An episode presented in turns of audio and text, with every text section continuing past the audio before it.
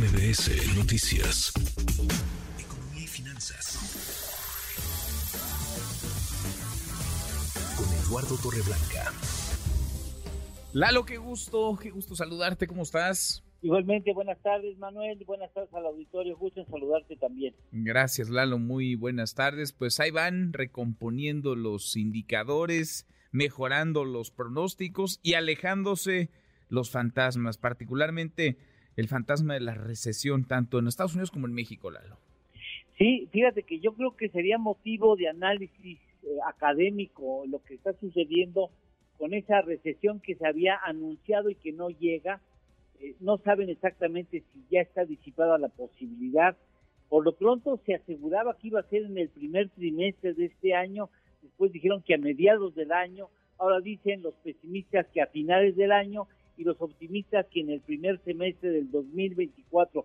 Lo cierto es que han hecho todo posible para que haya una recesión controlada en Estados Unidos y por supuesto en otras partes del mundo, empezando por México, y la recesión famosa no llega. Fíjate, desde el 17 de marzo del 2022 ha habido por parte de la Fed 11 alzas en las tasas de interés en Estados Unidos, llevándolas de 0% a 5.25% ha sido el proceso de alza de tasas de interés más agresivo en la historia monetaria y el crecimiento de Estados Unidos no se contrae, no da, no da acuse de recibido como debía haber sucedido o como se buscaba.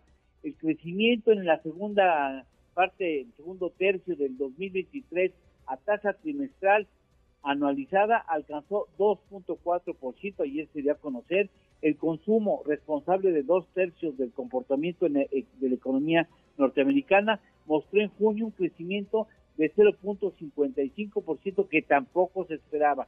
Es decir, estrategia monetaria para incrementar niveles de costo del dinero que debía haber contraído la actividad económica, contraído el consumo y contraído los precios, pues no se ha dado, no así como se esperaba. La inflación sí ha bajado, hay riesgos todavía de que repunte, pero el consumo sigue fuerte y el crecimiento también. Lo único que cayeron fueron los precios, a tal grado que ya se estima que la recesión famosa de llegar sería hasta final eh, del segundo trimestre del año próximo o quizá incluso en la segunda mitad del 2024. Y México es espectador de primera fila, Manuel, porque el, al primero que le va a pegar esa recesión sea controlado al sea leve o no, es a México. Y estamos pues preguntando qué diablos está pasando en la economía global. Pues sí, pues sí, Lalo. Oye, déjame aprovechar viaje y preguntarte sobre el eh, superpeso, el peso mexicano que cotizó esta mañana en su paridad con el dólar en 16.62, 16.62 unidades por billete verde, Lalo. Sí, ya es, la cotización más fuerte o más baja en más de ocho años. Sí y me parece que mal haríamos si pensáramos que eso es claro reflejo de que la economía está en su mejor momento.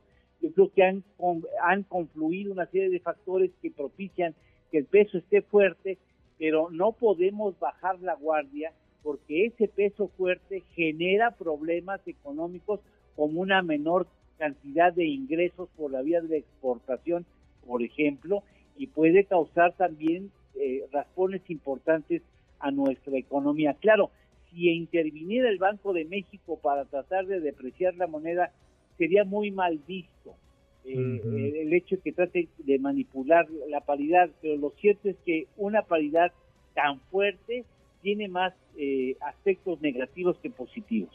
Sin duda, sin duda. Mm, mejor tener un peso fuerte, mm, evaluado, bien, bien evaluado, que se ha venido eh, reponiendo, que uno débil y por las, por las nubes. ¿Lalo, tenemos postre? Claro que sí. Hace 165 años, en 1858, se usó por vez primera, un día como hoy, una huella digital como elemento de identificación de identidad. Ándale. Qué buen dato, fíjate. Vale la pena eh, traerlo a cuento. Lalo, Gracias, abrazo, buen fin de semana. Igualmente, Manuel, mucho gusto como siempre en saludarte y poder desearle al público un buen fin de semana. Redes sociales para que siga en contacto: Twitter, Facebook y TikTok. M. López San Martín.